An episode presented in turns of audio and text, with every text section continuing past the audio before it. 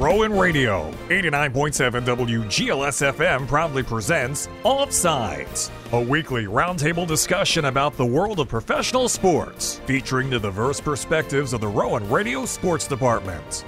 And now, here's your Wednesday host, Aaron Hook.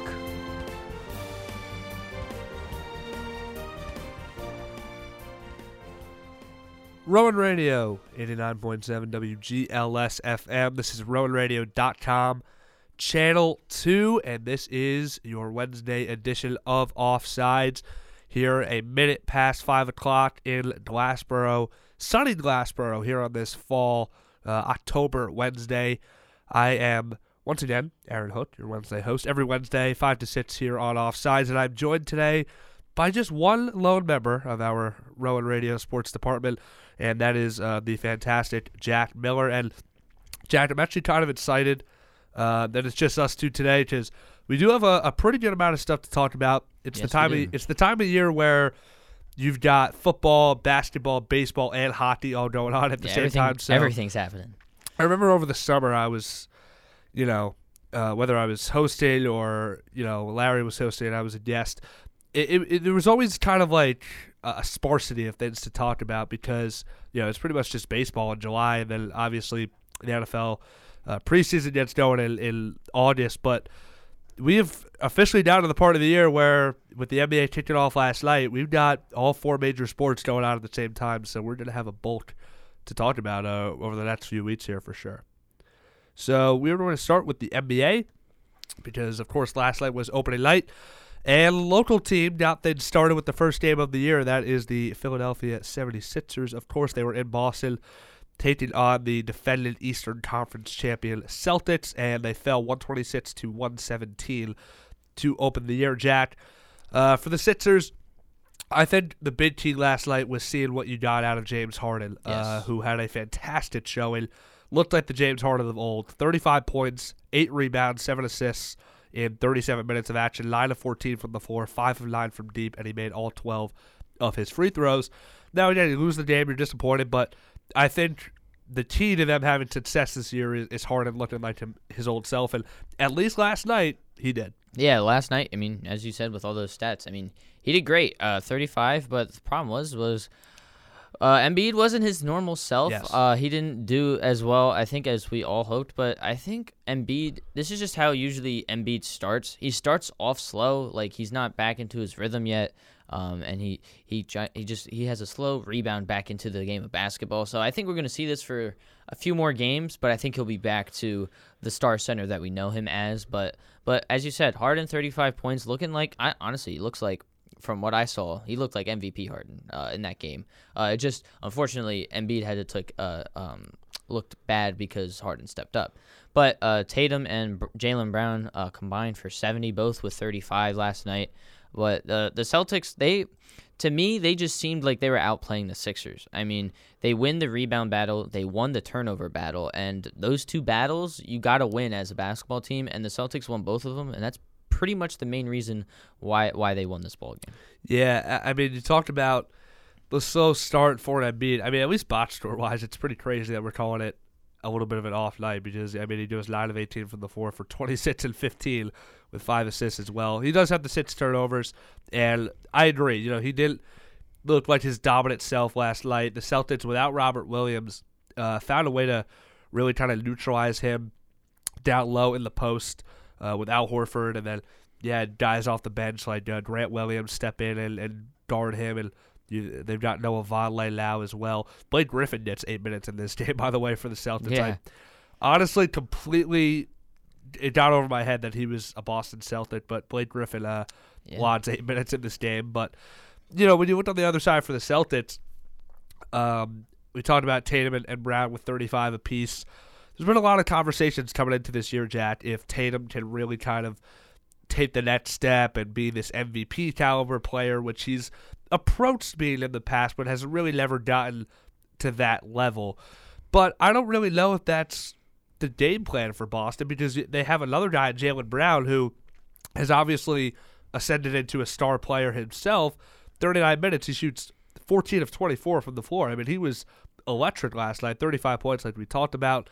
Um, so it's I- don't think Tatum needs to play like you know an MVP and score 40 every night or something like that because they've got him and Brown as, as their top two weapons, and that is a lethal combo. Yeah, it really is. And I feel like with the Celtics is that they don't need to produce some MVP caliber type of player because the Boston Celtics just like to play team basketball. One night it'll be Jaylen Brown scoring 40, and then the next night it'll be Marcus Smart getting 25 with the Right. with Tatum and uh, Brown stepping down a little bit. So each night someone in that starting lineup pops off a little bit, but it's just they each player's kind of inconsistent of who's stepping up. It's not always Tatum getting 35 or Brown getting 35. I mean, last night both of them got 35, Uh, but um, but it's always someone that steps up with that Boston Celtics team, which doesn't create an MVP caliber type of player since it's a different player usually each night stepping up. And I feel like that's almost how they really, you know, that was like the formula they used last year to get to the finals. Exactly. It's that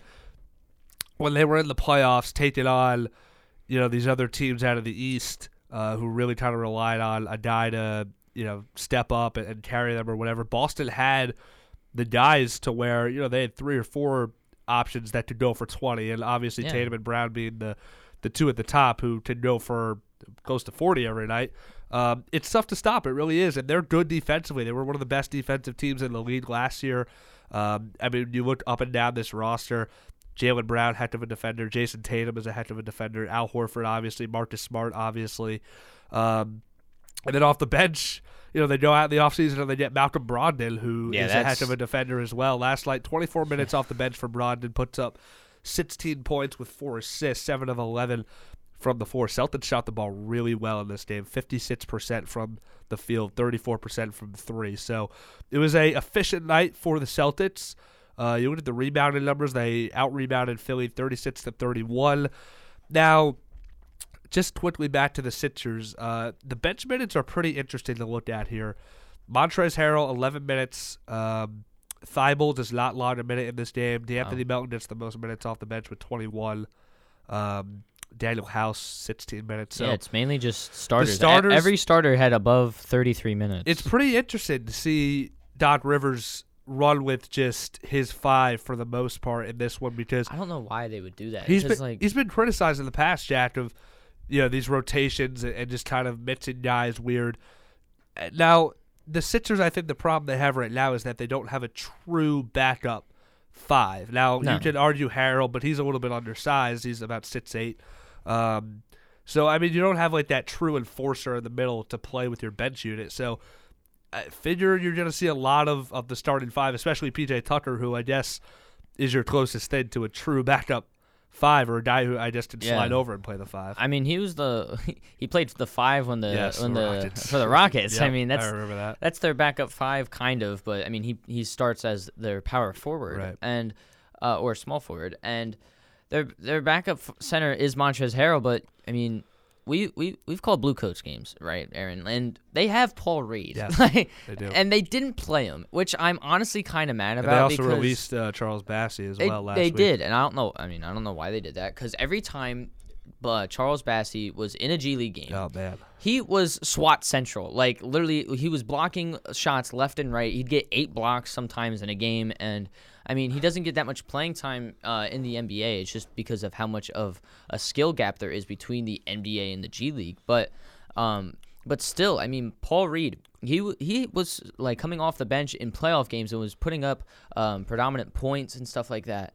And um, for him to not play in this game, I don't know if that was the smartest decision by the Sixers. And not even just the Paul Reed thing, but having all your starters play 30 plus minutes. I mean, starters should play like 25 minutes, like like at an average 25 to 28 minutes on average, but all of them playing 30 plus, that's not good. Yeah, I mean, uh, again, I, I think the conversation has been over just the last couple of years here with the Blue Coats kind of being a, a feeder system, and they've had guys come up through the system who have contributed for the Sixers, like you said in the past. You know, you looked at a guy like Shake Milton, um, who doesn't uh, play in this one, also.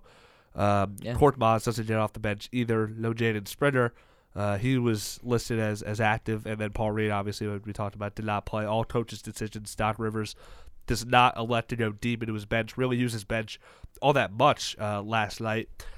Boston, on the other hand, is not afraid to use their their bench pieces. Uh. Vonleh with 20 minutes, Grant Williams with 24 minutes. He shoots a perfect five of five, 15 points for him off the bench, and we know that he loves that quarter three ball. Oh, yeah. uh, put up three of them and made all three last night. And then Brogdon, we talked about 24 minutes of action off the bench. That that game. Brogdon um, acquisition that's got to be one of the best acquisitions to have. I mean, he's starting for the Pacers. He was putting up predominant. He's a numbers. starting caliber player. Exactly, He and is. to have him be your sixth man, um, I, I wouldn't. Yeah, I was gonna say seventh, but no, Grant Williams is not a sixth man, but Yeah, he's f- over sixth man. Brogdon. I mean, Right. but Brogdon is the sixth man kind of player, and honestly, it's a little surprising that Brogdon is on the bench over Kobe White. I mean, why not put Marcus Smart down to the shooting guard and have Brogdon control your offense Yeah. with Tatum and Brown? But um, I mean that this team, I mean, is very solid on the bench. Looking at it, I mean, It's it's such a good defensive team, and, I, and they found a way to stifle Embiid a little bit. Now Harden had his way. Uh, he made that crazy shot. Also, I don't know if you saw it. yeah, saw I it. did see it. Yeah, He was like- that was insane. he was like wasn't even like squared to the basket. He's a few feet behind the line, and he just kind of like flicked it up there, Yeah. falling away, and he drilled it. So hard it was he was on lo- he was on one last night for sure. But snapped uh, Tatum's and uh, Yes. Smart's ankles and missed both. oh man, oh yeah, then he oh my god, he he missed. it off He the missed side both of the backboard. ankle breakers. I mean, they, I mean, in my opinion, those don't. I mean, they don't count. You didn't make the shots. it, do, it, it definitely doesn't count. You got you got to finish it off. you got to finish so. it. You got to finish it. James Harden midnight last night, but the Sixers dropped the season opener. Uh, they are now 0 1, obviously. And uh, we'll be taking a look at who they've got coming up, doesn't get much easier. They've uh, they've got the Bucks uh, tomorrow on Yikes. TNT. That's a 7:30 start here in South Philly at Wells Fargo Center. So uh, we'll see how the Sixers uh, are able to bounce back. Um, they, they have a pretty easy stretch after that. They've got the Spurs, Pacers, couple uh, games uh, with the Raptors, Bulls, Wizards. So Tough let's let's let's on the fourth. So uh, that that should be a pretty pretty good stretch for them to try to get into the swing of things. And like you said, Embiid uh, usually needs some time to get started. And obviously, we know he, he can play like an MVP. Exactly. So there was another game last night, uh, the doubleheader on opening night. This one was out west uh, in Northern California. The Golden State Warriors, the defending NBA champions, had a nice ring ceremony. Pre-game, I watched that. Watched pretty much the whole thing. It was really cool. Um, and the Lakers uh, were in town visiting the Warriors. Final score of this one, Dubs take it 123-109 over LeBron and the Lakers. Now, uh, LeBron and Anthony Davis, respectively, had pretty solid games. Uh, Anthony Davis misses all three of his three point attempts. He just looks like he's really forgotten how to shoot from the outside. He was once a guy who um, was a pretty reliable shooter from outside, especially for obviously a big man. But I mean, you look at some of the seasons he had shooting uh, the three ball here. Look at his 18 19 season, his last year with the Pelicans, Jack, was putting up three attempts from deep a game, shooting 33%. The year before that, 34%. So for a big man, he was once a reliable shooter from outside. He could knock it down from out there, but looks like he's kind of lost his touch at this point. Yeah, I mean Davis is also trying to get in the groove of things. I mean he comes back from injury, Right. being mainly injured for the entire year. I mean he's kind of. I, I mean I'd put a put the tag on him, uh, calling him injury prone. Yeah, I, I would- I would he- say so. He gets injured a lot. Um, I was kind of happy. Um, He had a fall last night. Um, I can't remember when it was. It might have been in maybe the third quarter. He went down pretty hard and he came up limping just a little bit at first. He seems, I think he's perfectly fine, but maybe it was just in the moment he felt some pain there. And they uh, Reggie Miller said on the broadcast, he was like, "Uh oh," he was like, Yeah. "Lakers fans holding their breath for sure. yeah, sure." of course. I mean, why wouldn't you? If Every you see a limp from floor. Anthony Davis, you gotta expect the worst, just knowing him. But Right. uh, but Anthony Davis, um, honestly, he's he's doing all right. I mean, 27 with 10 for 22. He had a pretty good game. He, looked pretty good out there. Forced a lot of shots though. 10 for 22. I mean, Yeah. 22. I mean, I mean LeBron had it was 12 for 25. I mean, LeBron- but Lebr- you know LeBron. LeBron's gonna do that. Like LeBron's gonna put up 25 shots a game. But Yeah. Davis first game back, pretty much 10 for 22. I mean, that's just you're forcing a lot. Uh, seven from seven for nine at the line. I mean, that's pretty good. But he had four steals. I Yeah, mean, he, he did look good last night. Uh, defensively as well. Davis looked pretty good. Did Mm-hmm. a pretty good job defending the paint. Um, and then LeBron, he missed like his first four or five shots before he got into a rhythm. Um, and LeBron had a big game last night, at least box score wise. Uh, he he looked very good as well. In in the third quarter, he was really the only thing going for the Lakers. They had that run in like the middle of the fourth quarter to the end of the game Yeah. over like three or four minutes where they cut it to like 10 at one point, but Yeah. then the Warriors kind of pulled away. They actually outscored the Warriors 38 32 in that fourth quarter, but Warriors outscored them pretty handily in every other quarter. I just don't know how LeBron just keeps staying consistent every year. This kid, It's this- crazy. He's so old. Like he was drafted when I was born. Like, like it's really weird. Like that this guy's just been in the league and putting up the same amount of numbers.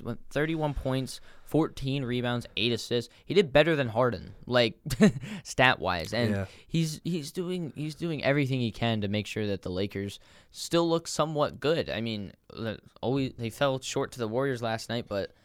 I mean, Curry just, uh, I mean, he looked fantastic last night. Just looking at Curry's numbers 33 points, 9 for 9 at the line, 4 for, he was 4 for 13 at the, at the three point line. But he had he, went, he went 10 for 22, just like Davis. And uh, he had six rebounds as well, seven and seven assists with four steals as well to his name. But I mean, both these guys still looking strong, uh, even with the age on their on on them. I mean, Right. they're just staying consistent. At one point in that fourth quarter, just to, I just kind of um, give the benefit of the doubt to some of these field goal shooting numbers. There was like a point in the fourth quarter where there was just. There were, it, it looked like the, it looked like the All Star game out there. People, Yeah. I mean, guys were just running up and down the floor, one pass into a shot, really no movement on offense for either team. Like Curry would just come up the floor, jack up a three from like 35 feet, then LeBron would just like run to the rim. No one stops him. Yeah, speaking So- speak of no movement, I think the Sixers had not a lot of movement in that game. Lakers as well, and Yeah. that's what we're going to get into here with uh, Russell Westbrook, who last night he has a pretty solid game. He had some moments. He caught that lob uh, that was really cool to see. Threw it down with Yep. one hand, got all pumped up. But man, that starting five is just so awkward offensively. It is. AD and LeBron, obviously, but then you've got Russell Westbrook, Pat Beverley, and Lonnie Walker all in your starting lineup. They were running sets, Jack, where like, where like Westbrook would just be like hanging out in the corner, and then you have like Lonnie Walker like posting up at the elbow, and like LeBron gives it like an entry. It, it's such a weird Yeah. looking, cluttered offense. You've got three guards out there. Um, and then obviously LeBron is is is the primary ball handler, and he's ball dominant. Um, you don't have really any off-ball players in that starting five besides, I guess, AD because he's a big man, and Lonnie Walker can play a little bit off-ball, but he didn't have a good game last night at all. Um, and so it, it's just it's so weird, and, and their bench really It's not. is depleted outside of Kendrick Nunn. There's, I mean, Austin Reaves is is solid. He's a young player. Had a good year last year. Didn't do much uh, in this one. Had that and one in like the first quarter. Didn't make a basket after that. Kendrick Nunn.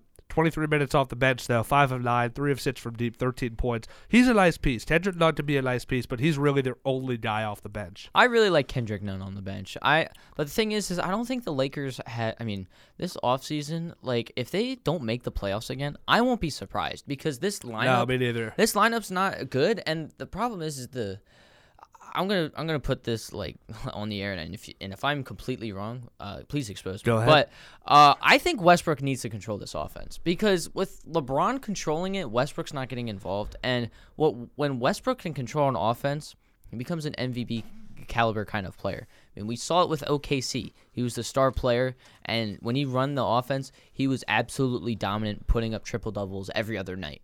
And the thing is, is when Russell Westbrook doesn't have control on the basketball court, he doesn't do well. He puts up 19 points with 11 rebounds, but only three assists. If he if he has more control of the offense, he's getting he's passing the ball more and giving it to guys who know he can score. This is coming from a uh, an OKC fan. Yes. everybody. Just just to put. No, I'm kidding. I'm kidding. um, we're gonna talk about that when we come back. We're gonna take a quick step off here on offsides. We'll uh, get back into the Lakers a little bit. Preview some of the games tonight. Uh, last night was opening night, but really the full slate of games uh, for the NBA kicks off tonight. We'll get into uh, Thursday night football tomorrow. Talk some baseball as well. Baseball is. Uh, Man, it's heating up. We got the championship series set. Phillies with a big win last night. We'll get into all that and more uh, when we come back here on Offsides. But we do have to take a quick step off and uh, quickly now check the WGLS campus calendar. Rowan University's Department of Public Safety would like to remind everyone in the Rowan community about the importance of pedestrian safety, especially while crossing Route 322. Pedestrians traveling along the Chamberlain Student Center construction site are urged to follow all caution signs and avoid directly walking onto the highway. and motorists who fail to stop for pedestrians face serious fines. So please follow state law and stop for those said pedestrians. For questions about public safety, call 856 256 4922. This campus calendar is brought to you by Rowan Radio 89.7 WGLS FM, your source for campus news and information. More offsides when we return.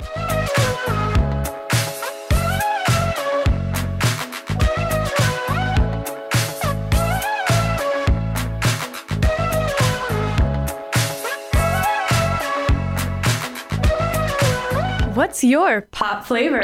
Tune into Pop Flavor every Monday through Friday from 6 to 8 p.m. Home of the hottest pop hits on the market. From Selena Gomez to Justin Timberlake, Drake, and more. It's a lot of bad things that they wishing and wishing and wishing. You know what's good? Stop by for a taste of pop flavor. Pop Flavor. Yo, Pop Rocks on Pop Flavor. Monday through Friday from 6 to 8 p.m. on Rowan Radio 89.7 WGLS FM.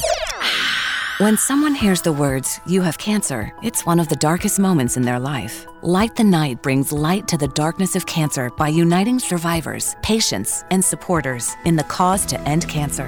We form a community of hope, raising funds in support of the Leukemia and Lymphoma Society. The discoveries made by LLS supported research have led to breakthrough treatments for many cancers and other serious diseases. When we walk, cancer runs. Join the movement to end cancer today. Visit us at lightthenight.org.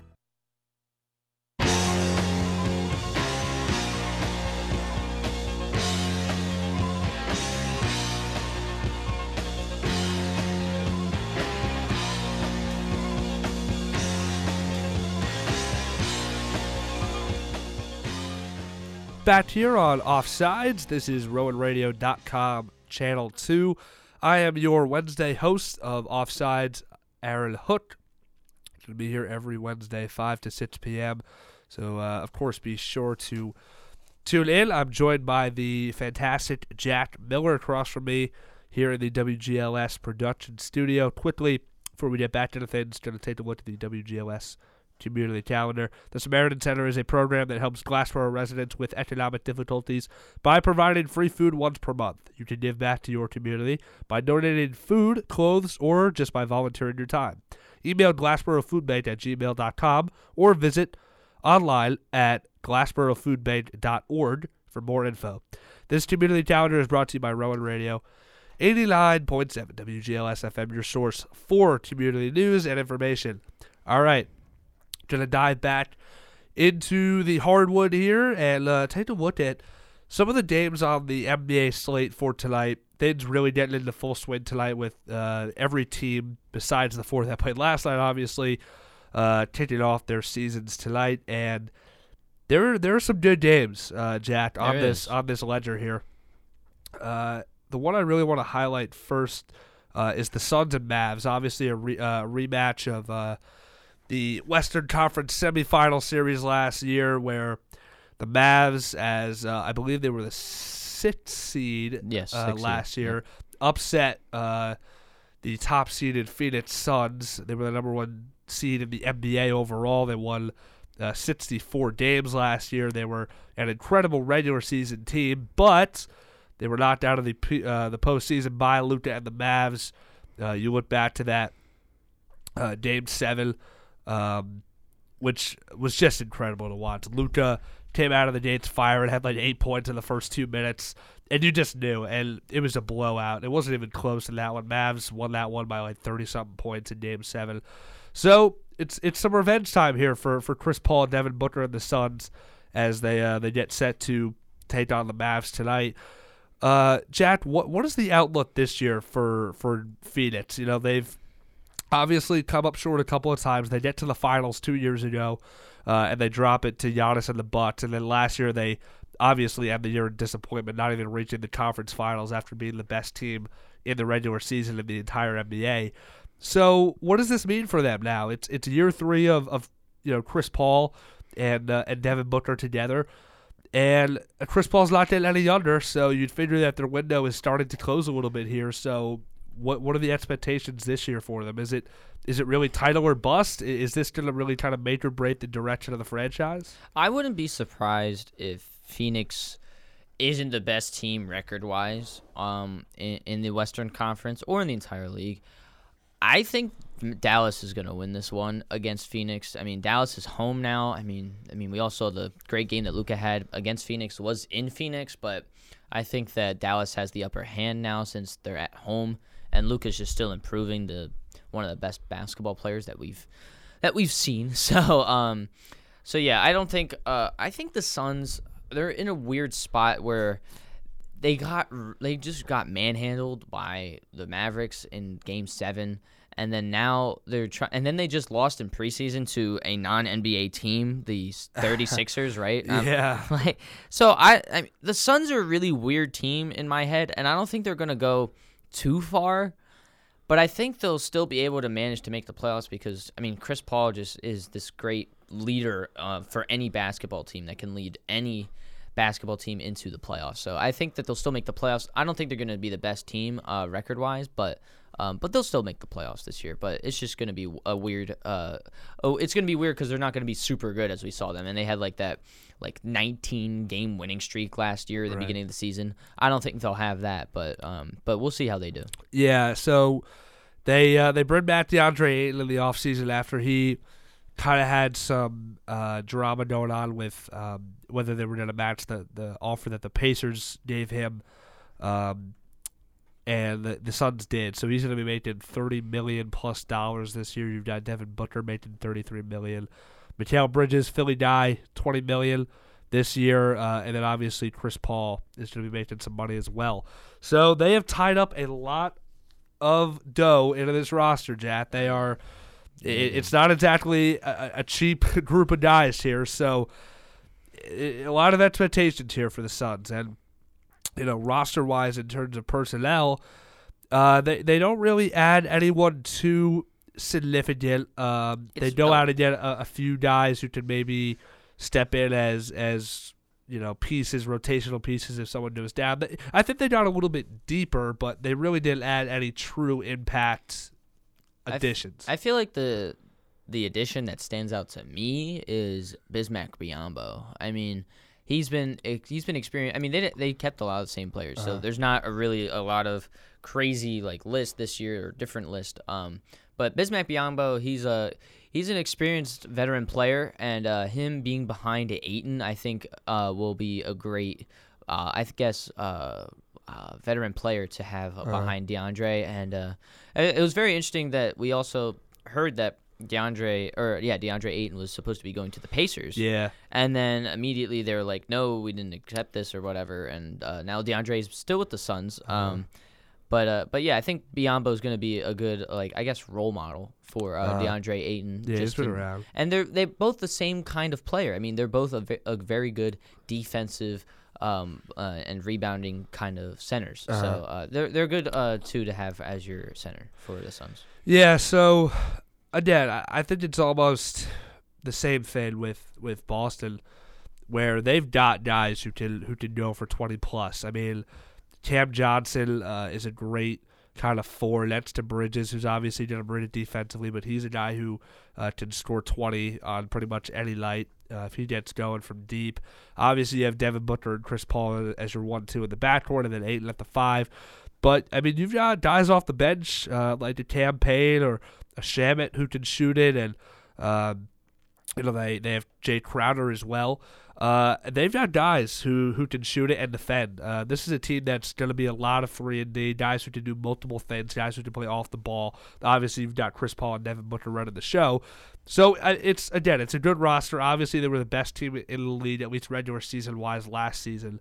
Um, and so, yeah, I'd, I'd expect probably again 50 plus wins from this team, but all comes down to how they perform in the playoffs, obviously, Exactly. because they've gotten close, and then last year they, they took a, a couple steps back, actually. So, Yeah, and it, it just all came down to that last game. I mean, they just got manhandled. man, there was no energy. And No. Ayton just didn't want to check back into the game, if you remember. He was telling Monty Williams, he was like, they were down like 20 something in the second quarter, and he was like, I'm, Yeah. do- I'm done. Yeah, it was, it was like fifty. It was like fifty-seven to twenty-seven. Like they scored, they scored like five points in like one quarter. like yeah, that, it was bad. Like the, It was if terrible You, if you score year. single digits in a quarter, that's how you know. I'm not gonna lie though. I honestly, I, I I loved seeing them get blown out. I don't really have anything against the Suns, but it was just cool to see Luka walk in there and just own that building, man. And Oh, the yeah. Mavs just shut them down. And the fact that the Suns were the one seed too. Right? Yeah, I always like rooting for the underdog. and Exactly. so um, yeah, Luka went in there and dismantled them. The whole Ma-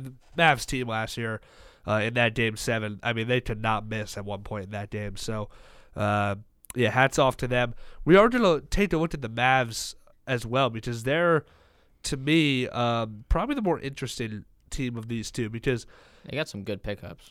is it finally kind of time here, Jack, for the Mavs to take that next step and become a top team in the West? Obviously, you have Luka, who's going to be in the MVP conversation like he usually is. Um, but yeah, I mean, you look at what they do um, in the offseason. They go out and get Christian Wood.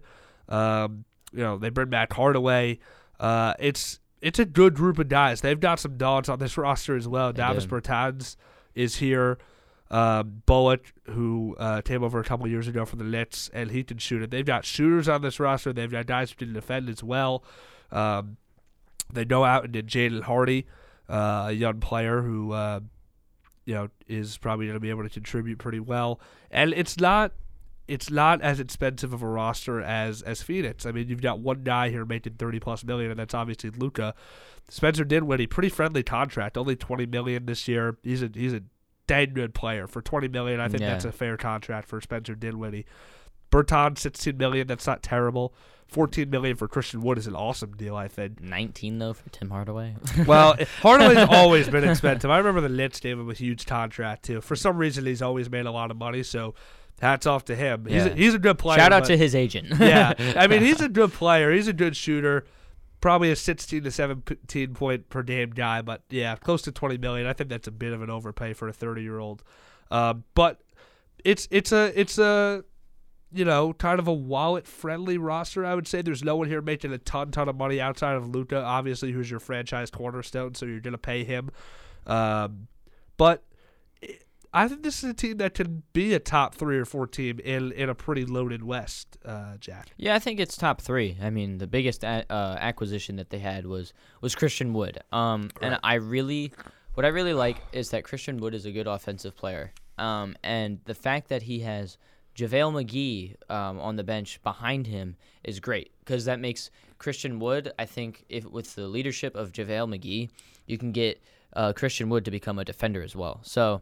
Uh, with those two, um, another uh, center um, leadership uh, role as like the, as I was talking about with the Suns. But uh, but Christian Wood, the young player uh, that they acquired this year, they're pretty much the biggest acquisition that they had. With JaVale McGee behind him too, I mean that's that's pretty good. I mean I think that'll make Christian Wood a, be- a better defender down low. Yeah, Christian Wood last year, 68 games for the Rockets, 18 points and 10 rebounds a night. So, a good player. 21 points and, and Oh, close yeah. to 10 boards uh, the year prior. Obviously, broke out uh, a few years ago with the Pistons. Um, played in 62 games for them, but really kind of came on in the second half of that year and earned himself that big deal uh, in Houston. And over the last couple of years, he's probably been their best player. So, um, interested to see how he'll fit in here uh, with the Mavs. But Luka's now got that pick and roll threat. Christian Wood, a good shooter as well. He can pop out and shoot it. So it'll it'll be interesting uh, to see how he kind of pairs with Luka. I think they'll be a good uh, one-two. Um, and so yeah, Mavs and Suns tonight should be very interesting. That game is going to get going late. I would assume. Yeah, ten o'clock. 10 it's out. It's out 10 in Phoenix on E Yeah. ESPN. So, all right. Uh, So it's in Dallas. Uh, Wait, is it? no, it's in Phoenix. Oh, it is in Phoenix. Oh, Yeah. okay. Yeah, I thought it was in Dallas for a moment too. Uh, but how funny would it be if, if the Mavs walked in there and like win by thirty again? Again? I mean, Yeah, oh my God. that crowd would just be it'd be silent. In Yeah, there, it would be silent within when it reaches twenty. So All right, so a couple more. Just wanted to go over Cavs and Raptors tonight, seven thirty. Uh, obviously, we get the debut of Donovan Mitchell as a Cav. Going to be playing next to Darius Garland, who is one of my favorite players in the league. Awesome young player for them. They bring back Evan Mobley. Obviously, they don't trade him to Utah somehow in that deal. yeah, Um, they bring back Isaac Okoro. Um, that Cavs lineup is is one that is going to be feared by a lot of teams around the league. Yeah, they're going to be competing to be one of the top teams in the Eastern Conference this year. Oh, for sure. But th- here's the thing. I think I said this. Um, I don't know where I said this, but I said this to someone or on some podcast. But um, I think that the Cavs aren't going to be that good. Um, Really? In the beginning. In the beginning, I think that it's gonna, it's going to take time? it's going to take time just because they got to get used to Donovan and how he plays um, and whatnot. Um, but that Cavs team was just really solid last year. Um, towards especially towards the middle of the regular season. Once the season started coming to a close, they kind of fell off, fell down to the play-in tournament, and then lost out in the play-in tournament. So.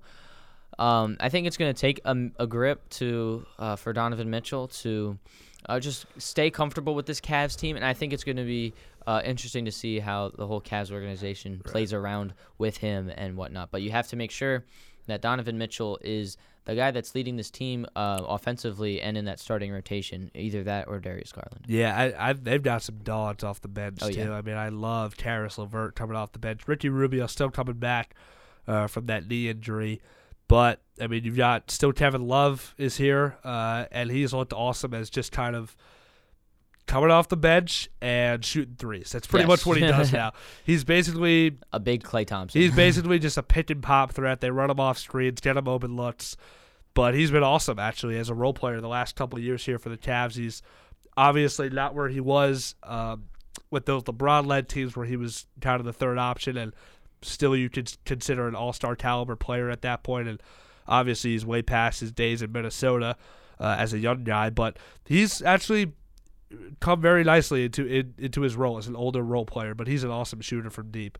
Um, now the thing with this Cavs roster is once again, like the Suns, it's expensive. It's Yeah, it's expensive. expensive. Jarrett Allen, twenty mil. Caris LeVert close to twenty million. Kevin Love close to thirty million. Donovan Mitchell is making thirty plus million. It's it's a lot of money tied up into their into their stars. That's so. crazy that Love is making almost the same amount as Donovan. Yeah, Kevin Love is still uh still riding off those those LeBron days. yeah, those LeBron a little bit. Yeah. Um, so yeah, I mean it's it's a lot, but you know what? I That's think cr- that's that makes it even more interesting that Kevin Love's on, uh, still on this team because I thought they would want to have more uh, cap space by getting rid of Kevin Love. right, uh, they bring in not. a, a good other backup big man, Robin Lopez, on a very cheap deal. yeah, Uh, Raul Neto's here. He's making 1.8 million. He's a good backup guard. Uh, Cedi Osman, seven million. So I mean, I like the Cavs bench. I really do think they're one of the deeper teams in the East, and obviously the top guys that they have, Dar- uh, Darius Garland and Donovan Mitchell, both are are stars uh, in my eyes. So, led by JB Bickerstaff, uh, this would be a very interesting Cavs team to watch. Um, yeah. And obviously, uh, on the other side, they are taking down the Raptors tonight up north across the border in Toronto. Uh, the Raptors are another interesting team. Um, you know, I, I think when you look at this roster, uh, it's obviously you're you're past the days of Lowry and and DeRozan, but and Kawhi. and Kawhi, yes, most recently. Um, but uh, it's it's another roster where I really like what they've got going on. Fred VanVleet, OG Anunoby, Gary Trent, all guys who can go out, get you 20 plus points a night. Otto Porter they bring in uh, over from uh, Golden State. Uh, they've got Thad Young here.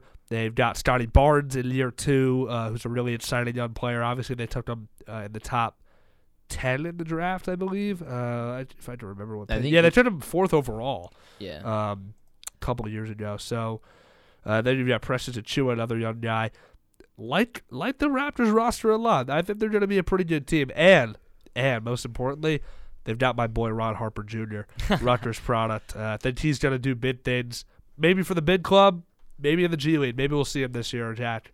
Uh, going against the Blue Coats. Yeah, he did really well uh, with Rutgers. I remember. Uh, shout out to my friend Matt Wall, but uh, he's uh, he's in Rutgers right now, and he was always like, "Oh my God, Harper Jr. is so good." He is- because he watches every uh, Yes. Rutgers basketball game. Ron Harper so Jr., good, so. great collegiate player with Rutgers, uh, one of the best players they've had in a while. Um, so local guy, Jersey guy, is actually from the town over from me up in North Jersey. Oh, that's from, cool. From Franklin Lakes. Obviously, his dad played uh, in the NBA, won a bunch of rings with Michael Jordan. He did, so yep. Ron Harper Jr. Keep an eye on him, everybody. Uh, he, he, I think he's a very promising young player. He might might- not see him a ton this year, but next year for sure. Yeah, he's gonna be a sleeper uh, either Yep. this year or next year in uh, in fantasy basketball. And they also have uh, Juancho Hernangomez, yeah, Bo Cruz. So Yeah. they've, they've got him. I mean, they've, they've got a whole cast of characters on this team here. So Raptors, I think, are going to be a, a good team. Tonight, Jack, who do you think takes this one? Cavs or Raps? I think it's gonna be close, but I don't think the Raptors are gonna survive this one. I think Cavs will win by like six. Yeah. Yeah, So, so you think they get a win, and maybe then they kind of slow down a little bit? You think? You think they just kind of I also put it together somehow tonight, and then they they kind of stumble a little bit? I also I don't. Let's see what their I, for me like. for the for the uh, for the Raptors. I'm not riding on like their hype train or whatever. I know they're like they got six seed last year and they pretty much kept all the same players and added some young talent, but I don't. I don't see them like as a team to be threatened by um, like every game. So I think that the Cavs will uh, squeak away with a win on this one. Yeah, I mean, you look at the Cavs schedule. They go at Chicago, they host the Wizards and Magic, then at Boston, then they host the Nets, then they host the Celtics, then they go to Detroit, then to L.A. and It's a lot of good teams in that mix. Yeah, so uh, tough teams to, to battle against for the Cavs. So they've got uh, they've got some tough teams coming uh, to visit them a early in the year. sleeper uh, sleeper team to watch out for is the Pelicans. Oh, okay. Yeah. That's that's a good one. That's going to segue perfectly into our final game I wanted to talk about tonight. Pelicans and the Nets. That's going to be a fun one. It really is. Um, That's gonna that's gotta be my favorite game right now. Yeah. Actually, I, not even just because it's Brooklyn, but like that Pelicans That's team gonna be a lot amazing. of fun. Zion's back. I that's mean, to be in that's the big Brooklyn tonight. Yes, And Zion the thing is, is Brooklyn's back. favored. I don't get that. Like, like the Pelicans, I legitimately think is the biggest sleeper team like in the entire NBA. Like, Pelicans last year was an eight seed. Yeah. Pushed the Suns to six games in the first round. We're looking really good. Uh, Brandon Ingram, I love Mason Brandon Ingram. Oh, yeah. he is awesome. CJ McCollum is here now. Obviously, after the trade, he looked awesome as a Pelican. They went on that run late in the year to sneak into the play-in, earn that eight seed spot in the play-in, and then push the Suns to six games. And obviously, now you have Zion back. So you look at that starting five, and it it's it's looking better and better every single year. The Pelicans are really building something. You've got McCollum, you've got Ingram, you've got Zion, you've got Valanciunas um, at the five, and then you've got guys you can mix in there. Larry Nance, you got a young guy in Trey Murphy. Devontae Graham is going to be your starting point guard probably. He's a nice player that came over from the Hornets a couple of years ago. Um, Herb Jones, love me some Herb Jones Yeah. also. Herb Jones And. Jose Alvarado, of course. Uh, Oh, yeah. So, you know, and they go out and draft Dyson Daniels this year. Man, this Pelicans roster is kind of kind of stacked, isn't it? Jack? It is. I mean, I I also like that they got um that they got Seabron uh in the draft. I Yeah. mean, he looks he looks really good looking at what he did in NC State. I mean, he the thing that I'm looking for from a guard for this Pelicans team is they need someone like you remember how like the Lakers they really improved once they got Rondo, right? Um having a passer like this for this offense for, as a point guard, that's what they need. And I mean, uh, for Seabron, he had he went from 19 to 102 assists. That's what I'm mainly looking for. A guy that can pass the ball and just control the passing game, and not be a guy that needs the ball to be well. He's a So- big guard too, six seven. Exactly. So I think that uh, he's going to fit well if he can just uh, rely. If they can, if the Pelicans can make him rely on his passing, I think that will be that that Seabron acquisition is, or draft was uh, him being drafted was the the guard they needed. Yeah, for sure. I mean, the Pelicans are going to be a fun, exciting team, um, and obviously they get the Nets tonight, who are a very interesting team. Now, Yes. again, I'm not even going to say it because it's the obvious. Team costs a lot of money, a lot of money because not only is Kevin Durant making 44 million dollars, not only is Kyrie Irving, who you know Nets fans are crossing their fingers is actually going to be here for a majority of the year, making 36 million. They now have an old friend, Benjamin Simmons, is making Simmons. a lot of dollars, 35 million for for Benny Boy. Um, 35, 30. look, I mean, I didn't know that. I'm I'm, not gonna lie, I'm- I didn't know that. I'm looking at the salary numbers right now, That's Jack. more than Donovan. That's more than Donovan Mitchell. Come these on. these three combined are making, if my math is correct, uh, probably about 115 million dollars. The rest of the roster, I don't think is making 40 million combined. Um, so I mean, it's like these guys are they've got a lot of money tied up in these three guys, and then they're hoping Joe Harris can return to form. They're hoping the Royce O'Neale trade works out. They're hoping Nick Claxton can take a step. Seth Curry is obviously a very good player. Patty Mills as well. Uh, pretty cheap deals for both of those two, just eight million. Yeah. Cam Thomas, a young guy. Uh, T.J. Warren is making just a million. So Martine Morris is here as well. They've got some cheap contracts uh, for guys who can contribute here. That's what they're hoping. Obviously, they're hoping that Yep. the cheap deals look great, and they're hoping that their stars perform. Now, obviously, the X factor to all this is Ben Simmons and where he's going to fit into the offense. For me, I honestly think he's best as kind of just that dunker spot guy, just hanging out, not really getting involved offensively with the ball handling stuff all too much. He can be a guy who just gets easy looks at the rim. Uh, you can run some pick and rolls with him if you want, but obviously defensively, you're going to sit him on, on the opposing team's best player. Yeah, I like the the way you analyze that. Like he needs to be like a pick and roll guy, a guy get easy uh, baskets down low at the rim. But the problem is, is that Ben Simmons likes playing point guard and having control of the basketball, and that's where um, his ego kind of gets in the way of everything. I think, honestly, Ben Simmons kind of screws himself over, him wanting to be a point guard, and he has to be a big man in these situations because he can't he can't shoot where he wants to be, or like if he tries to get some separation, he- no matter what, he has to drive down low because he he can't make a three nor a mid range shot. So um, Ben Simmons just has to kind of let the coaching kind of like let Steve Nash coach. I mean, he's not the best of coaches, but let Steve Nash coach and uh, make sure that Ben Simmons is is playing the big man, not the point guard for the Nets.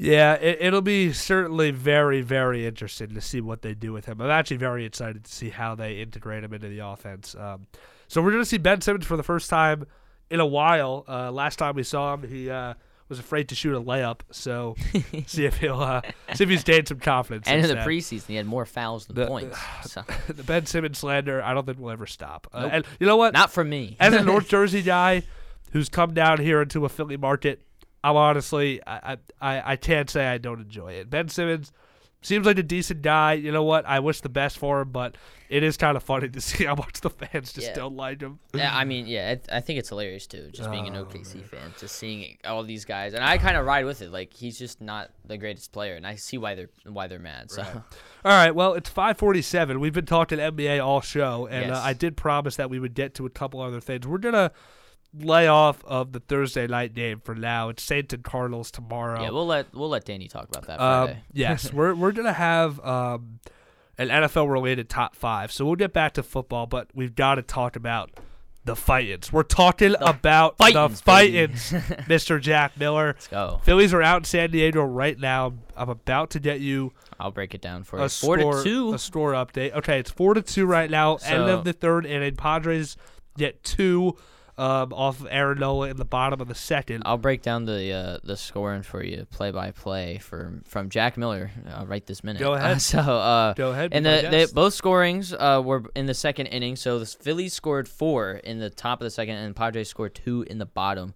Um, Bohm, uh, first Harper singles to center field in the bo- in the top of the second. Castellanos also singles to right field. Harper moves over to second. Bohm singles to right center, and Harper scores. Bohm is safe at second on a throwing error made by Juan Soto, and Castellanos is safe at third. Segura strikes out, and then Vierling doubles into deep right. Castellanos scores, and Bohm only gets to third. And then Sosa singles to left center, and then Bohm scores when Vierling moves over to third. It's almost like the same thing with the Cardinals, man. It is. Phillies just string together hits. It I mean, they when they get a couple guys on base and they that lineup hits it in. I mean, they don't stop. They pour it on. Exactly. And then Schwarber tacks it on more, and uh, he grounds out to first, but Vierling was able to score, and Sosa moves over to second, making it 4 to 0, and then Hoskins flies out to right. Then in the bottom of the second inning, first two batters, back to back homers. You got uh, Drury and homers to left, and uh, Josh Bell homers to right, and making it 4 to 2. All right, so they tagged Nola a couple times, but Yeah. Phillies still lead four two, and if they win this one, Jack, they've got a two nothing lead Man. headed back to CBP, man. How okay? I mean, we're gonna talk a little bit about how the series I think is gonna shake out. I'm gonna say Phillies in six. I That's think, what I'm saying. I'm I saying I'm saying you know what? I think they I think they win today. I think they I think they win game three. I think I think the level of excitement is gonna be through the roof. They're up 3-0, one more, and they sweep them and go to the World Series. Then I think the Padres kind of win two just to kind of just I don't know, make everyone a little nervous, and then I think the Phillies go back out to Cali and, and get it done in six. Yeah, what I think is that if if they win today, then uh, it's going to be in five. Um, but if they lose today, then it's going to be in six. I don't think that the Padres are taking two in at Citizens Bank Park with how electric that place was. I was there for both games. That place was rocking. I was in nosebleed seats, but that might like you could feel the concrete under under your feet shaking. So, um, place was going ballistic every out. Um, and I, the Padres are just going to get nervous from it, and the, that's what happened to the Braves. They got swept out in, Right. at, at a Citizens Bank Park. Braves did not look good in that series. No. Phillies manhandled them in that series, man. Yeah, and they it was nine to one in game one, and then it was eight to three in the in game two. Yeah, in, they looked super in game in game two at Citizens Bank Park. I mean, they've only quick math. I don't know what they scored. Six, three, one, three, six. So that's that's nine, thirteen 10, runs. 13, yep. It's thirteen runs, and then they sc- and the Phillies were able to score nine runs in one game. So like, the the Phillies Phillies, offense is not the issue. It- It's it's No. again it, can the pitching hold up and so far The pitching has, up. They got a shutout against the Padres last night. Yep. With Wheeler with Wheeler uh, throwing seven com- uh, seven innings uh, full and with only 83 pitches, by the way, which is incredible. Yeah, and he then, probably could have gotten another one. I think he could have the But they they used Seranthony and Jose Alvarado uh, last night uh, to finish off um, the the Padres in Game One. And I don't know if you saw the the error that happened in the ninth inning, but um, so there's a shift on. I think it was Machado. No, it was who who's the guy that's batting second? Um, I forget who it was, but um, it was on Soto. Uh, Soto um, hits the ball to Bohm, and then uh, he kind of over he kind of throws it too far to Stotts to Stotts' left, Uh-huh. and uh, apparently, according to Rob Thomson, it was that uh, he thought that uh, the umpire. Uh, was at was at a position Okay. and oh, he- and he blocked. and then he kind of blocked uh Bohm. He kind of blocked Bohm's vision from seeing Stott. Uh-huh. So he threw it to Segura, who wasn't even close. Right. But then Stott tried to get it, but yeah. But they were able to take it, and uh, hopefully that they can keep tacking on runs Yeah. against the Padres. I mean, all, the Padres can get hot. Um, I mean, we saw that in the past two series. That lineup i is loaded, but it is Phillies loaded. pitching wise is held up. If they limit the defensive mistakes, Jack, I think I'm with you. I think they've got a good chance to get back to the Yeah. World Series, which is just Dude, I want. crazy to I, say. I just want another flag at Citizens Bank Park. just like, crazy to think. I like I was Phillies at team. I was at opening day, and then I was like, I got to go to one of these playoff games because I went to opening day. Like so, and I was able to Crazy, go to man. both. And I mean, I just want another. I just want a flag there. So like for the rest of my life, I was like, I was there Yep. for the most of that 2022 season. All so. right, so we're at the top of the fourth now. Phil's out in San Diego. All right, the looking to go up two nothing before they head back home here to Philly. Uh, now Let's go to your team. on the other side, we could have a rematch of 2009 if my team can finally could, get past could, those those stinking Astros, man. the ancient Astros in Houston tonight for game one. Uh, honestly, Jack, I'm not feeling too too confident about the series just because there was the rain out and the delay, and the Astros have had like four or five days off. They're ready to go. They're well and rested. The Yankees, they partied hard last night after they knocked off the Guardians. Then they hopped on a plane to Houston and they've got a game in an hour and a half. So they're Yeah. going to be pretty tired. But Aaron Judge and company uh, finally looked at to make the statement and get past Houston. Now, again, they've struggled in Houston in the past to score runs. That's course. my issue. So I think if they can steal one of the first two, I'll feel much better headed back to the Bronx for, for three. So. Here's here's what I'm kind of a little confused about for the Houston game. I think you kind of know that the the Yankees are a little bit hungover from last night, um, and now they have a flight to go to Houston. Yep. I don't know why they're putting in Verlander. I want. I think they should put in a guy that's not their ace of like someone like Valdez, where it's not your best pitcher because it's not the best Yankees right now because of the alcohol they consumed. so, um, so I think that they should. Uh, I wish they put out. Uh, they put out Valdez and then put in Verlander. Uh, for game two, Right. But uh, but Houston Astros got a different game plan than than I would have done. But uh, But yeah, so uh, I don't think that they're gonna take game one um, because you guys got uh, Ty, what, what, I don't know how to pronounce his name. Taillon. Taillon, yeah. Um, you got Taillon going against Verlander. I mean, that's not a pitching matchup. I don't think any manager would want uh, if you're the Yankees. So. I think you guys. I hope you. I think. I hope you guys uh, squeak out one uh, in game two, and then take it back to the Bronx and get two in the Bronx as well. And I think, uh, uh, hopefully, we can potentially have a rematch of uh, 2009. Yeah, So- that'd be really cool. Um, so yeah, Taillon's didn't go tonight. He was supposed to start game five originally, um, but then with the rain delay, they gave the ball uh, to Nestor Cortes, who last night pitched, pretty good. Uh, I think he went five innings, a couple of runs, or actually no, not a couple of runs. Gave up, gave up a few hits, only two strikeouts, but didn't look terrible. Nestor's been so-so in the playoffs. He's been serviceable as a number two. It's fine. How about Um, uh, Gleyber with the Rock the Baby? yeah, man. I, Don Don Naylor's face, I, he, Yeah. he deserved it. I mean, uh, quite honestly. yeah, Uh, like Judge and Stanton homer last night. That's always the key to success for the Yankees. Their record is crazy. It's like something crazy when they both homer in the same game. They're, Yeah. they're like 50 and like 10 or something Wow. like that. So, yeah, we'll see. Uh, Yankees and Astros game one tonight. Can the Yankees finally uh, slay the dragon here of the Astros who Yeah. knocked them out of the playoffs in, in just brutal fashion? I remember tw- I was talking about this with Danny yesterday. 2019, game sits in Houston. Yankees are I down. Yankees I- are down in the ninth. DJ LeMahieu hits that home run. I was losing my mind Yeah. at about twelve thirty in the morning. I Yeah. was screaming, woke my whole family up.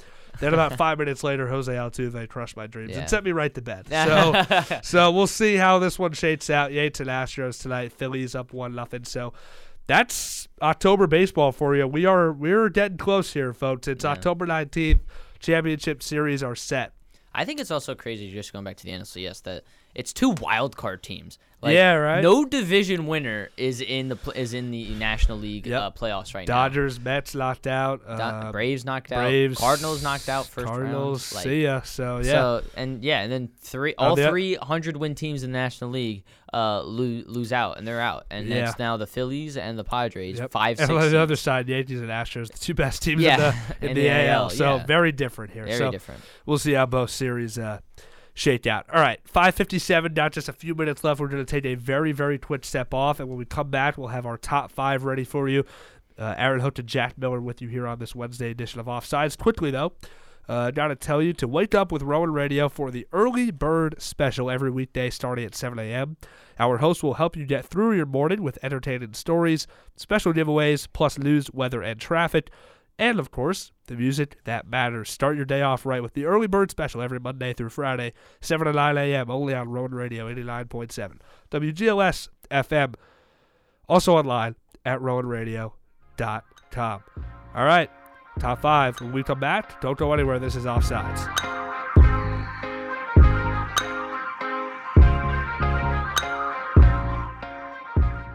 My mother was always very active and independent, and she was familiar with her neighborhood. But one day, she stopped at the stop sign for much longer than usual. She wasn't even really sure where she was at. It's important for you to talk to someone about it. I felt so much better after my son told me, Mom, we'll figure it out. When something feels different, it could be Alzheimer's. Now is the time to talk. Visit alz.org slash our stories to learn more. A message from the Alzheimer's Association and the Ad Council. Can't get enough of the oldies? Join me, Greg May, and me, Maddie K, every Saturday from 8 p.m. till midnight as we explore the top songs on the Billboard Hot 100 charts of yesteryear. You'll hear everything from the Bee Gees to the King of Rock and Roll, Chairman of the Board, and more. Each week features a special theme hour that'll have you rocking and rolling all night long. It's Saturday Night at the Oldies, every Saturday at 8 p.m. Only on Rowan Radio, 89.7 WGLS FM.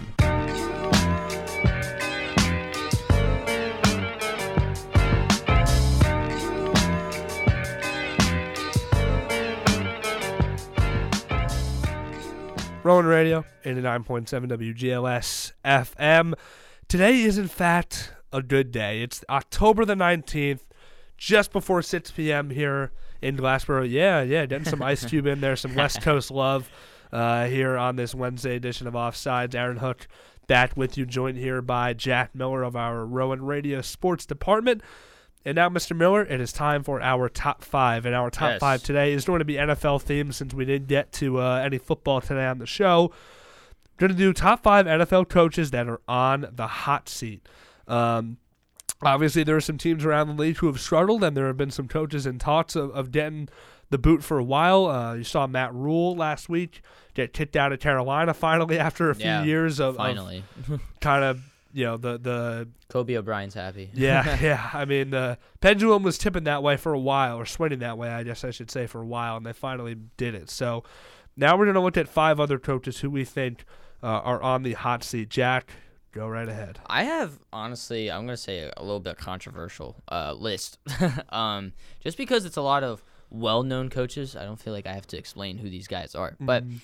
uh, there's no, they're not in any particular order, but uh, of like who's number one or number 5 Mhm. But uh, Frank Reich, I think he's in a hot seat right now. I mean, he's in, a, he was the offensive coordinator for the Eagles, and he can't produce any offense right now uh, with the Colts. I mean, they were able to score, uh, I think like 27 or 28 against the uh, the Mhm. Jaguars, but but still, uh, like throughout the first few games, they weren't pr- able to produce any offense. So, uh, I have another one, uh, Bill Belichick. I think, I think that I don't even think he can be on the hot seat. I think it's just like he might just like see himself He out. might, yeah, exactly. I think that's uh, some of these. Co- uh, there's another coach on here that might see himself out. So uh, we'll get. To, I'll get to him later. But you, Bill can't- you can't fire Bill Belichick. You can't fire Bill Belichick, honestly. But um, but he's not doing well with the with the Pat squad that they have. I mean, honestly, I mean, obviously Mac Jones is out, but Mm-hmm. still, I mean.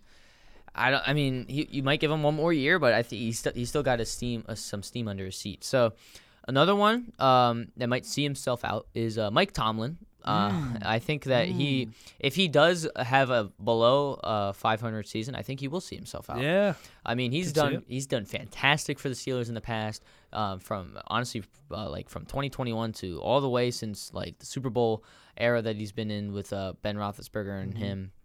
He's done great, and I think he might see himself out uh, if he if they uh, if he can't do anything with uh, Kenny Pickett and Mitch Trubisky today, uh, this year. So another one, John Harbaugh. Wow. Okay. I- These are some big names. These are big names. Yeah. I think that, but the problem is, is that the Ravens aren't making valid plays Right. when they have a lead. They Yeah, don't. They, They, they don't know how to. plays. They don't know how to finish. They don't know how to finish games. Their defense is terrible, and I mean, they the Ravens just got to keep it together when they have a lead. Like you, you lose to the you lose to the Giants, uh, you lose to like all these other teams that they played against. I forget. I keep. I don't know the other. Oh, the Dolphins. They they blew a lead to the Bills. Big lead to the Bills and the Dolphins. I mean, Mm-hmm. you got to keep these leads, man. And you, he definitely has. Uh, they they have a point of, of firing him if they do. Um, and then I think the one that's, in my opinion, uh, the guy that's in the biggest hot seat, Cliff King, uh, Kingsbury. Yep. Uh, I think that he is a guy that um, has the the roster right now. I mean, they do get D Hop tonight, but they're two and four without him, and I think they still have some valid pieces um, to the offense and the defense that they still could have gone at least 500. And if they continue to like play the way that they have been, I think that Cliff uh, Kingsbury can uh, or Kingsbury can uh, can uh, can be leaving Arizona. soon. Yeah, absolutely. I, I'm gonna have him on my list as well. Um, pretty high up there. Uh, Tomlin is a uh, that's a good suggestion. I, I think I'll throw him in as an honorable mention. I think he could he could part ways with them if the Steelers uh, don't get it together. Um, at five, I have Mike McCarthy out in Dallas. I think if it's another disappointing playoff loss, he could be on the way out. Um, I know they've liked him there. I know Jerry Jones likes him, but in my opinion, you need, you need more of a football coach and not just kind of like a like a cheerleader. um, Mike McCarthy really is like, oh man, he's riding off that Super Bowl so hard. But whatever. Frank Reich at four. Colts have struggled this year. Matt Ryan doesn't look all too great. Had a big day on Sunday, but I think if they don't win the division, uh, expectations are definitely going to be uh, set pretty high. Um, and so Frank Reich, I don't know, he, he could be on the way out of there. Although I think he's a pretty solid coach, just hadn't worked out. Another guy who I think is a good coach, just situation right now is, is a little bit bleak. Ron Rivera uh, with Washington. I think Yeah. Carson Wentz Right. going down. I don't. Here's the thing with that. I don't think it's Ron Rivera's fault. They need a new QB. Yeah, I, I know, I know, and sometimes you, coach has to be the sacrifice. He, uh, but unfortunately. here's the thing: they he outed Wentz for not performing well. Yeah, he said uh-huh. like he, they're like, why is the NFC East so good and you guys aren't? He's like quarterback. Yep. So So relationship probably not all too great there. Number two, I've I've Cliff Kingsbury. Yeah. It's been like this for a couple of years now. Cardinals, you know, all this hype around them, but they're a little bit soft. I think the Cardinals are a little bit soft. They don't play with they don't have risk in their. In they don't play with the toughness that a, that a Rams team or a, a 49ers team does. So, yeah, I, I could definitely see Cliff uh, getting the old boot after uh, they really believed in him coming from the college ranks, but just hasn't really translated all that great. And number one, it's it's a little bit of a weird one, but I think Zac Taylor. I think Yeah. his play calling is one of the worst in the league. I don't think he utilizes the weapons that he has to their full full potential. I understand he got them to the Super Bowl last year, and it was a great run. Joe Burrow and company, he had them playing Wow. pretty well in the playoffs, upset the Chiefs and all that. But I don't know. I, I just think if they had a guy like, I mean, if you if you gave the Bengals like a like a Shanahan, forget it, dude. Yeah. I mean, they're they're winning like 11, 12 games every single year, um, at least, and that offense probably looks a lot um, more, I guess, well oiled. I mean, like the run game is terrible with Mixon. They just That's crazy. they don't run is. any kind of this like outside zone creative stuff. It's just up the middle, a lot of power stuff with Mitchell, who's not exactly a huge guy, guy. yeah. So yeah, it's a little weird the play. He's not a guy there. like Zeke or Saquon. or Right. anything, Yeah. like- it's like I, I don't really get the play calling, and, and I don't know. I, I think he's just a little bit too in over his head. So Bengals three and three right now. If they don't live up to expectations, uh, to definitely see him on the way out. So all right, that'll do it for our top five, and that'll do it for this Wednesday edition of Offsides. Again, tune in next week, Wednesday five to six. Of course, Monday, Wednesday, and Friday from five to six. You can catch Offsides here on RowanRadio.com. Channel 2. I was joined today by the uh, fabulous Mr. Jack Miller. Thank you. Uh, thank you for coming on. Of course. Uh, sure, you're going to go uh, head back and uh, catch the rest of the Phillies. I'll probably be doing the same. Talk about it on 10th inning. Yes, absolutely. Yeah. uh, 10th inning tomorrow, 4 o'clock. Jack's going to be hosting it with uh, Kara Caraguno, uh, another awesome member of our sports department. So be sure to tune into that and have a great rest of your day, everybody. This has been Offsides. You've been listening to Offsides, a weekly roundtable discussion about the world of professional sports, featuring the diverse perspectives of the Rowan Radio Sports Department. Tune in next Monday, Wednesday, and Friday from 5 till 6 p.m. for another edition of Offsides, only on Rowan Radio 89.7 WGLS FM.